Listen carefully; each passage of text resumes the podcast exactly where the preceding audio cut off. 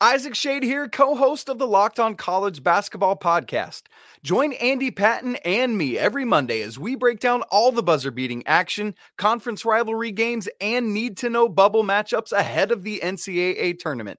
Check out the Locked On College Basketball Podcast every Monday, available on YouTube and wherever you get podcasts. No trap game for Gonzaga as they jump out to a huge lead and crush the Pilots of Portland, and Braden Huff's performance is very inspiring ahead of Saturday's game against Kentucky. You are Locked On Zags, your daily podcast on the Gonzaga Bulldogs. Part of the Locked On Podcast Network. Your team every day.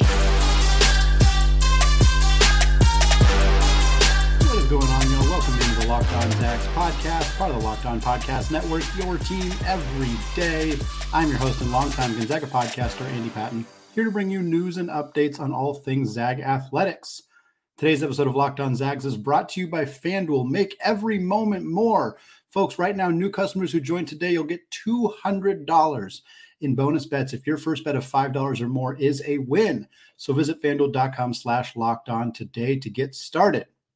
Well, today is the NBA trade deadline. We're going to discuss what that might mean for the Zags in the league. But first, we got to break down this massive, massive victory for Gonzaga over the Pilots of Portland. 96 to 64 is the final score there. The Zags jumped out to a 16 to 1 lead in the early part of this game, and they just never relented. They had a few sloppy parts uh, at points in this game. We will talk about those, but for the most part, this was a destruction on par with Gonzaga's win over LMU last week. That's two of their last three games where they have absolutely obliterated the opponents they have played. Yes, LMU and Portland are not particularly great teams, although LMU is not that bad uh, and certainly did not look like a good team in that game on Tuesday. Portland has been uh, on the struggle bus all year long. They were not fully healthy. Freshman Tyler Harris, who's probably their second, maybe their best player, rather their second best player behind Tyler Robertson. Uh, he did not play. Harris did not. Uh, it was a late scratch with an ankle injury. He's been very good this year. So certainly that contributed. But this was a an all around dominant performance from Gonzaga. And in particular, the thing that they have struggled with all year long was not a problem for them in this game. They shot 15 of 33 for three in this game. They made nine three pointers in the first half. They secured tacos for the crowd, which only happens when you get 10 made three pointers in a game. They secured tacos before the media, the first media timeout of the second half. That is how dominant the outside shooting was. And it started immediately. Gonzaga made four threes in the first two minutes of this game. Back to back to back to open up the game, all three different players. It was Nolan Hickman, Anton Watson, and Ben Gregg. Uh, it was 9 nothing, 16 1. Shantay Legans had to call two timeouts before the first media timeout. He burned two of his timeouts before there was even one break in the action in this contest. It was an absolutely uh, immediate, immediate result for Gonzaga. They came out ready to play. They came out gunning. They knew that Portland was going to play a defensive style that allowed them to get open looks from three, and they took them and they knocked them down. They did exactly what they needed to do. That was the story of the start of the game. The story of the rest of the game, the story of the second half of this game in particular, was Braden Huff. We'll talk about it a little bit more in the second segment as we kind of go through our five keys to victory that we laid out before the game. But one of them was to see some more increased confidence from Braden Huff to get his some momentum building for him going into this game against uh, Kentucky on Saturday. Braden Huff was phenomenal in this game 25 points for him, 11 of 16 from the field. He also had seven rebounds and three assists.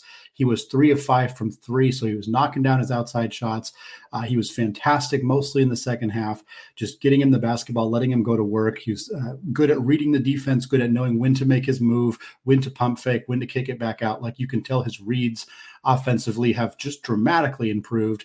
He's still got some issues with, with handling the actual basketball. Uh, better defensive teams can kind of poke the ball away from him when he puts it on the deck. But his recognition, his basketball IQ, his his understanding of, of when the double team's coming, how to get out of it, uh, what move to make when he's got a defender on his back, like the improvement he has made even from the beginning of the season when he was phenomenal to start the year he had like a you know he had 20 point games 15 point games coming off the bench throughout the first few weeks of the year, this may feel like, oh, he's just getting back to being that player, but he's a better version of that player. You can tell he's still got some issues defensively, and we will talk about that. That is a concern for Braden Huff, but offensively in this game, the growth, the development that we've seen from him, the ability to pick apart this defense and just dominate whenever he got the basketball is really, really encouraging to see outside of that, I mean, again, there's there's a lot to highlight here that was positive for Gonzaga in this game. They finished 56% from the field,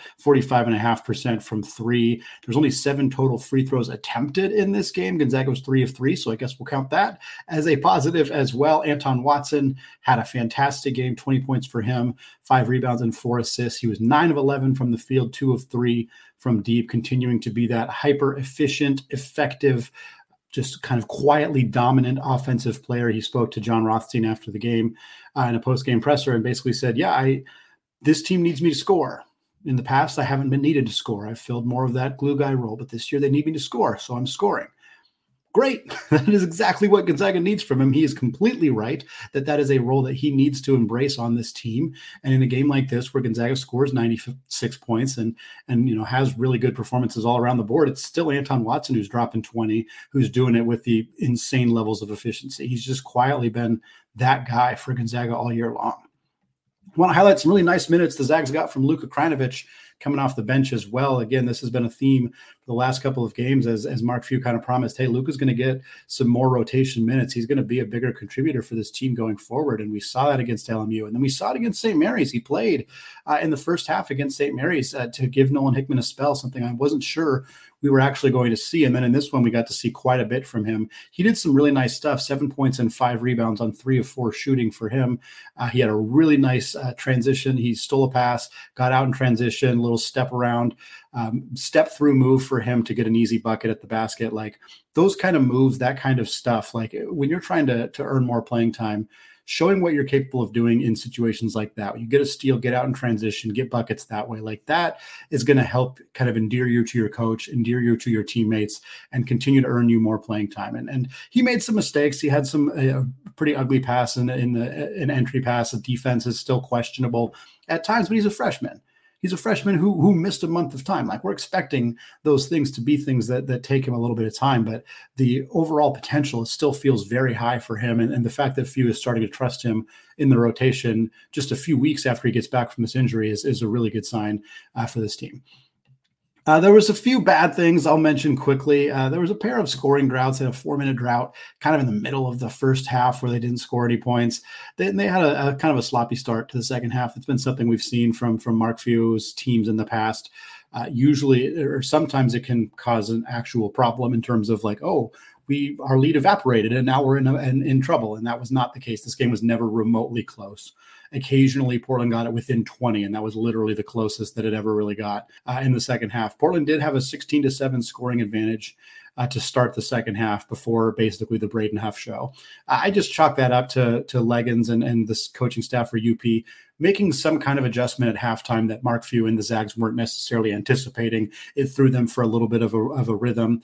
Uh, in part, uh, for Portland, Juan Gorosito had a, hit a couple of really pretty impressive, fairly well defended threes that kind of helped Portland jump out to that early lead in the start of the second half. It wasn't anything that was ultimately all that concerning, but if we want to talk about negative things from the game, and we got to be a little nitpicky when it's a 32 point victory uh, in a game the Zags jumped out to a 15 point lead right away. Uh, the other thing, and we'll talk more about it in the second segment, was Graham Ike four fouls for him just really kind of prevented him from ever getting going. Uh, the fact that Braden Huff had the game that he had is is a huge uh, bonus for Gonzaga. It's huge proof uh, that their depth in the front court is good enough that they can withstand these kind of things. But that's against Portland. Can they withstand Ike getting into foul trouble against Kentucky or against St. Mary's? Probably not, based on how Braden Huff played against St. Mary's last week. Those are the kind of things that that could be problematic. And seeing Graham get in foul trouble in a game like this is is less than ideal. Let's put it that way. But one of the things we wanted to see in this game was how Gonzaga's young players step up. And they did that in a major way. We talked a little bit about some of those guys already. We'll talk more about Krajnovic, more about Dusty Stromer's performances, all coming up after a word from today's sponsor, FanDuel. Happy Super Bowl to all of you who celebrate at FanDuel, America's number one sports book because Super Bowl Sunday is all about scoring the best seat on the couch, grabbing your favorite football snacks, and now placing some super bets. FanDuel has so many different ways for you to end the season with a W or two or three.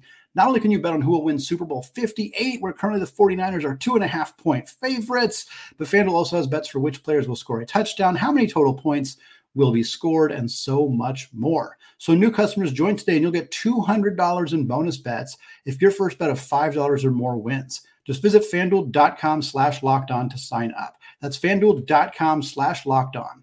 Make every moment more with FanDuel, an official sportsbook partner of the NFL.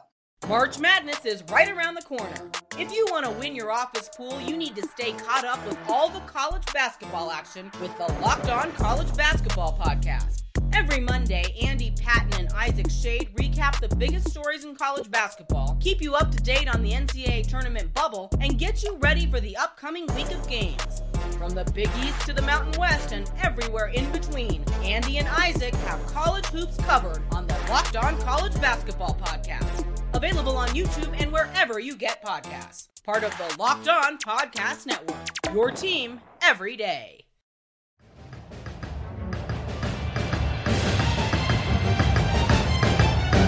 All right, segment two here. Still Andy Patton, still Locked On Zags podcast. We're still recapping Gonzaga's big win over the Pilots of Portland on Wednesday night. We're going to go through our five keys to a victory, the five things we were hoping to see or not see from Gonzaga in this one, and kind of how they played a role in the ultimate uh, end result for the Zags, which in this case was a 32 point victory. Key number one avoid the trap.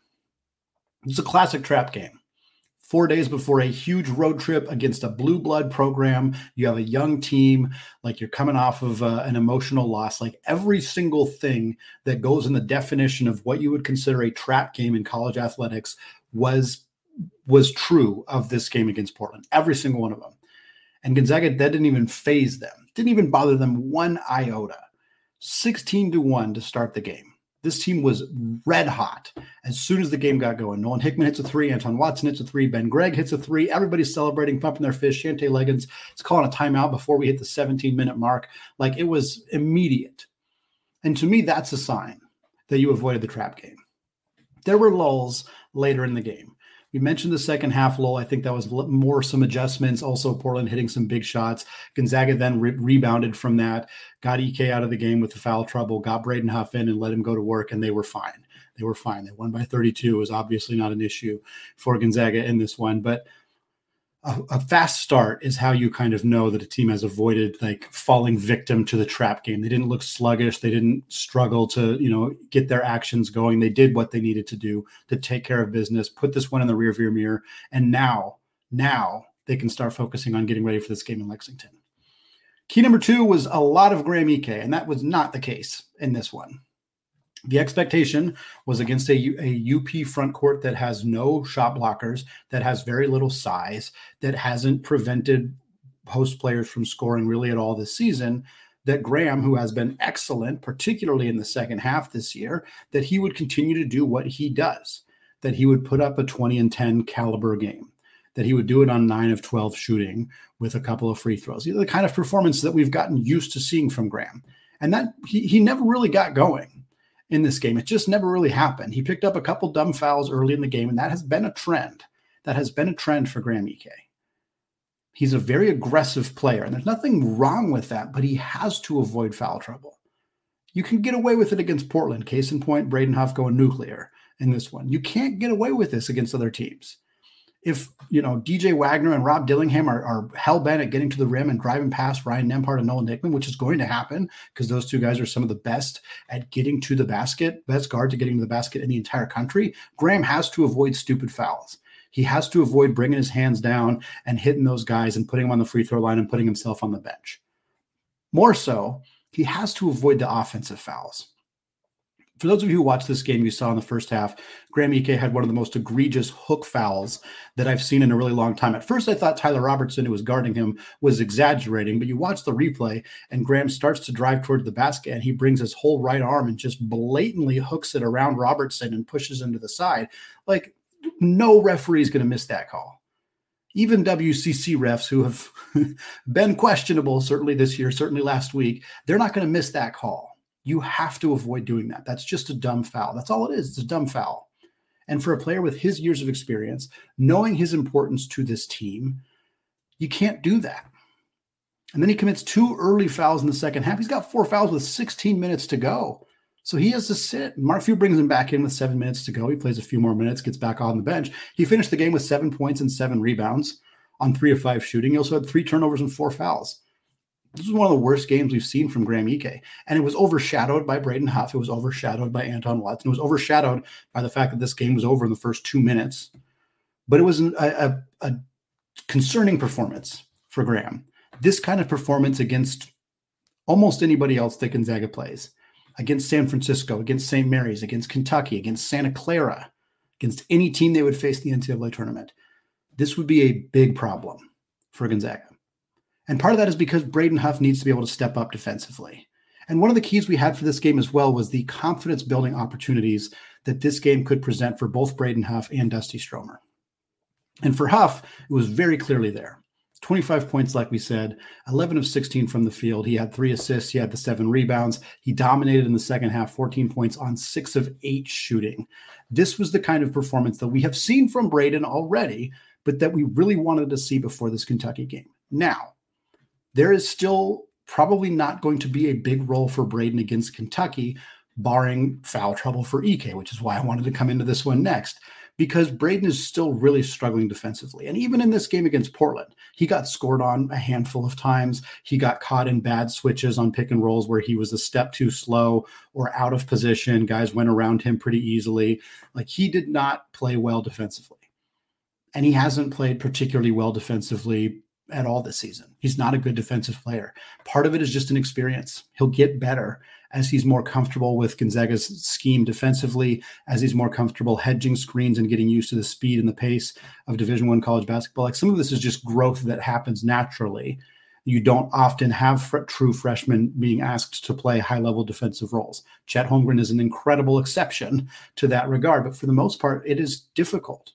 Przemek Karnowski struggled as a freshman defensively. Rob Sacre struggled as a freshman defensively. Like any Gonzaga bigs who have developed into good defensive players struggled as freshmen defensively. It's just part of the growth process. But because Braden is such a valuable piece offensively, because Graham Ike gets in foul trouble, you really want to be able to play Braden against teams like Kentucky. And Kentucky doesn't have low post scoring. That's not really their MO, but their MO is guys who drive to the basket. They're going to do some some pick and roll stuff. They don't do a ton of pick and roll stuff. Quite frankly, last year when Gonzaga beat them, they probably should have done more pick and roll stuff. That was a, a, a criticism of Coach Calipari in that game was like, hey, get Drew Timme and switches and attack at him. And they didn't do it. So there's a chance they won't do it again in this game. But if Braden Huff is forced to play, he will get bullied by Aaron Bradshaw, who hasn't had a particularly great year for the Cats. He could get bullied by Zvonimir Ivisic, who's only been playing for a couple of weeks and hasn't looked particularly great outside of his very first game, uh, which he found out he was eligible for an hour beforehand. But for Huff, like the Zags need him. They need his floor spacing. They need his touch around the rim. They just need him to be at least playable defensively. And there's a real concern that he won't be and that that limits Gonzaga's depth, and that forces Graham Ike to be really careful and not get any fouls, and that means he has to play less aggressively, not inside, not in his own style. It could cause some problems for Gonzaga in the front court. Key number three for them in this game was to perfect the pick and roll with all three guards. The Zags didn't really need to run the pick and roll in this game they didn't really they ran it some and we saw it be successful but a lot of times there were, gonzaga was, was, pump faking a three getting a portland defender in the air and just driving to the basket. That's not a pick and roll. That's just beating your man off the dribble and scoring. We saw that a handful of times. Uh, up packed the paint and forced gonzaga to shoot threes. That was their strategy going into the game. Uh, i understand why it was. We talked about it a little bit in the discord. They're like doesn't Shantay always do this and doesn't he always lose by 20 yes but when you're playing this year's gonzaga team you have to try this. Like you have no depth, you have or you have no front court size. You know that Gonzaga struggled to shoot threes. Make them beat you from the outside. And Gonzaga did immediately and handily, but that was the strategy that Shantay kind of had to deploy to see if he had any shot of winning this game. And it, it, obviously did not work for him. But for Gonzaga, it meant they didn't really have to go into that pick and roll offense all that much.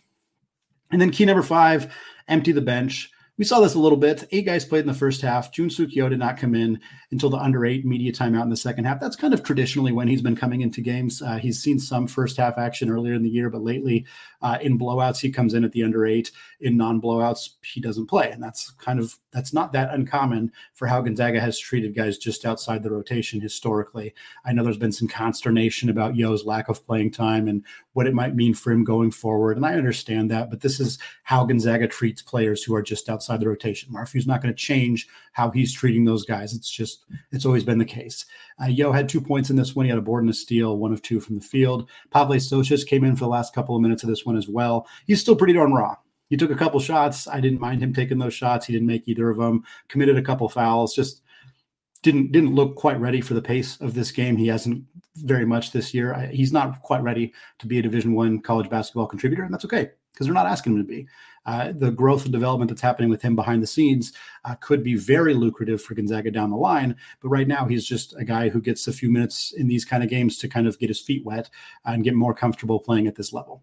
And then Colby Brooks got in for the last couple minutes as well. No Joe Few, but Colby did play, got a rebound, took a three point shot, and didn't knock it down. But still always good to see those guys. And obviously Luka, who we talked about earlier, who had a pretty fantastic game in this one. Good to continue to see him get more uh, of a legitimate actual role within Gonzaga's rotation. Hopefully that'll stick for the rest of the year. Well, the NBA trade deadline is today, and we have some Zags in the NBA updates, as well as the discussion on who might get moved, if anybody. All that coming up after a word from today's sponsor, Gametime.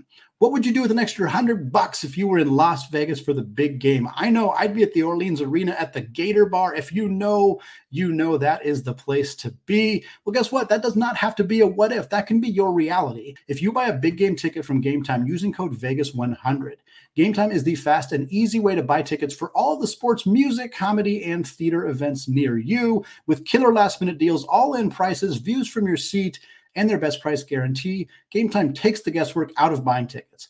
We're just about a month away from conference tournaments, and Gametime would be a great place to get your tickets. Even if you just wanted to go for a day or two, Gametime is perfect for that type of event. So take the guesswork out of buying tickets with Gametime. Right now, all Gametime users get $100 off a Super Bowl ticket with code Vegas100. Just download the Gametime app and use code Vegas100 for $100 off that Super Bowl ticket. Or if you're not planning to go to the game, use code Locked On for $20 off your first purchase. Get yourself a ticket to the WCC tournament for 20 bucks off. Terms do apply. Download Gametime today. Last minute tickets, lowest prices, guaranteed.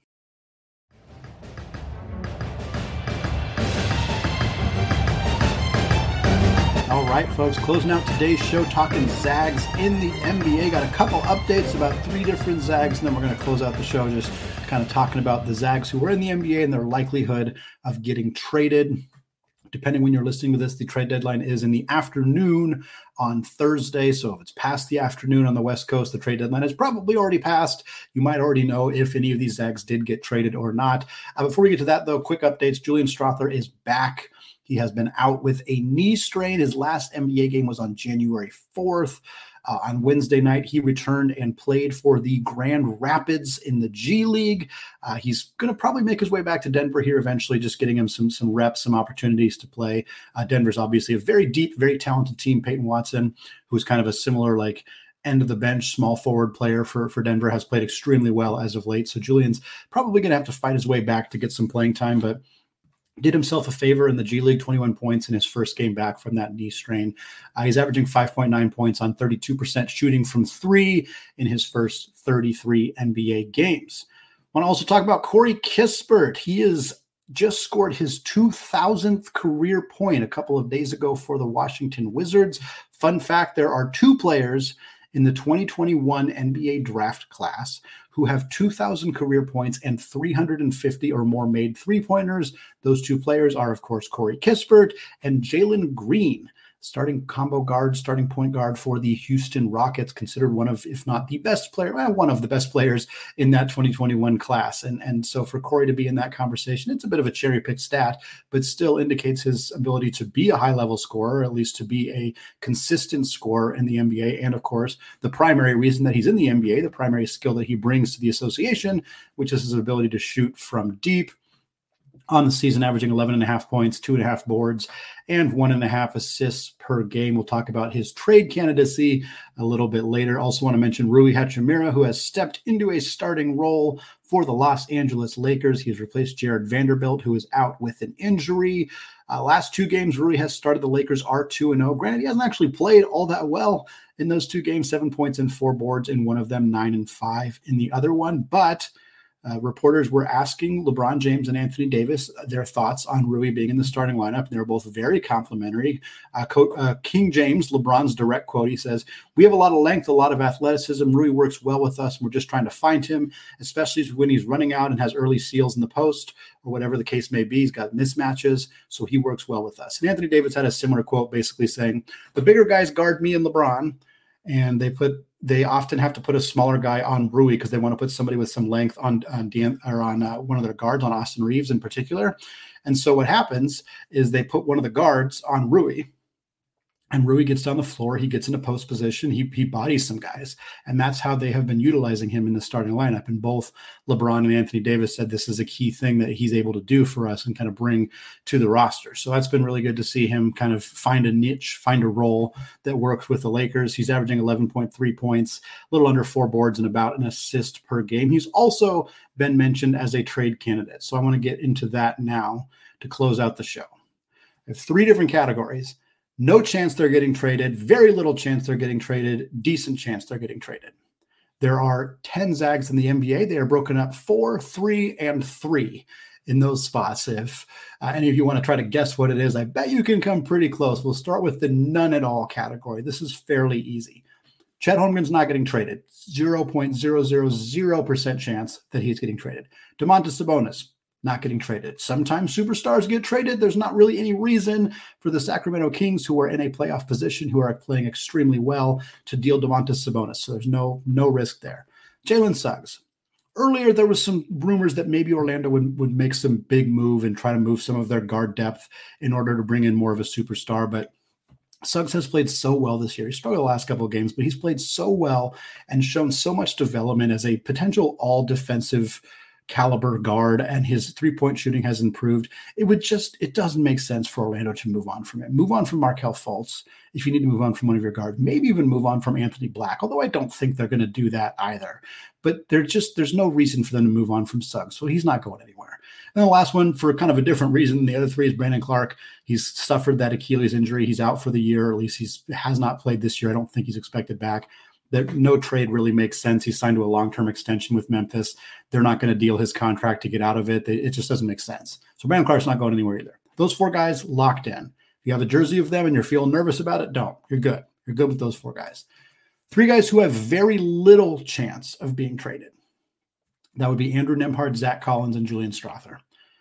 Nembhard's been mentioned when Indiana was looking to make a push for Pascal Siakam, when they've been looking to make some other big pushes to acquire some high end talent uh, in, in, the trade deadline, Nembhard was mentioned as somebody who could get tossed into those trades. But it was always very clear from following Tony East, the, co- the host of the Locked On Pacers, from just other Indiana reporters, that they really didn't want to move him.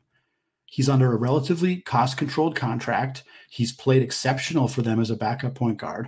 Like, you don't give away somebody who's, if you're trying to trade for a piece to make you better and more likely to, to contend for a national championship or for an NBA championship, you're trying not to get rid of pieces that are also helping you and it's tough to do. You got to give something to get something, but there wasn't a lot of motivation, or isn't a lot of motivation, I should say, to trade somebody like Nembhard unless you're getting like a monster piece back. And it just doesn't feel like there's something like that really cooking for for the Pacers, or really for a lot of the teams in the NBA. So I think he's pretty set. Zach Collins same kind of situation. He's obviously been in the league a little longer than Andrew, but uh, young player under a decent cost controlled contract. He fits well with Victor Wembanyama in the front court for San Antonio. They need guards pretty desperately, but the odds of them trading Collins to get a guard just doesn't seem all that likely. They'd be more likely to either trade picks to try to get a guard or trade some of their other veteran guys whose contracts they want to get out of, not as much Collins, uh, or they're just going to wait and try to draft a guard in the, in the next upcoming draft and try to rebuild in that way. And then Julian Strawther.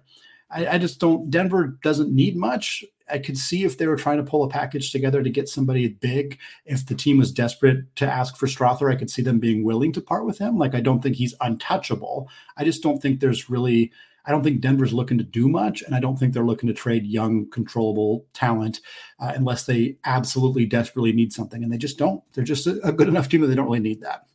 And then the three guys who actually have a decent chance of getting traded that's Kelly Olynyk, Rui Hachimura, and Corey Kispert. The Wizards need to do something. They're focused on trading Tyus Jones, their starting point guard.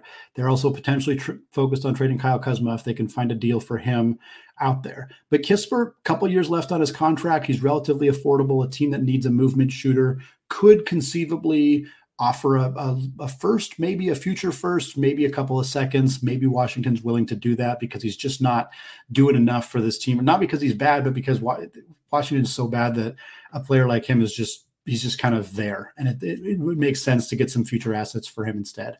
Rui makes more sense as a salary match I think the Lakers want to keep him. I think they like that what he brings to the team. He's under contract for three more years.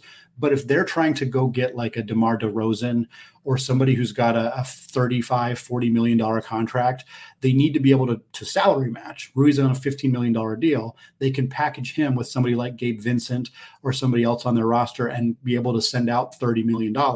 So Rui makes sense as a salary match, although I don't think the Lakers necessarily want to get rid of him.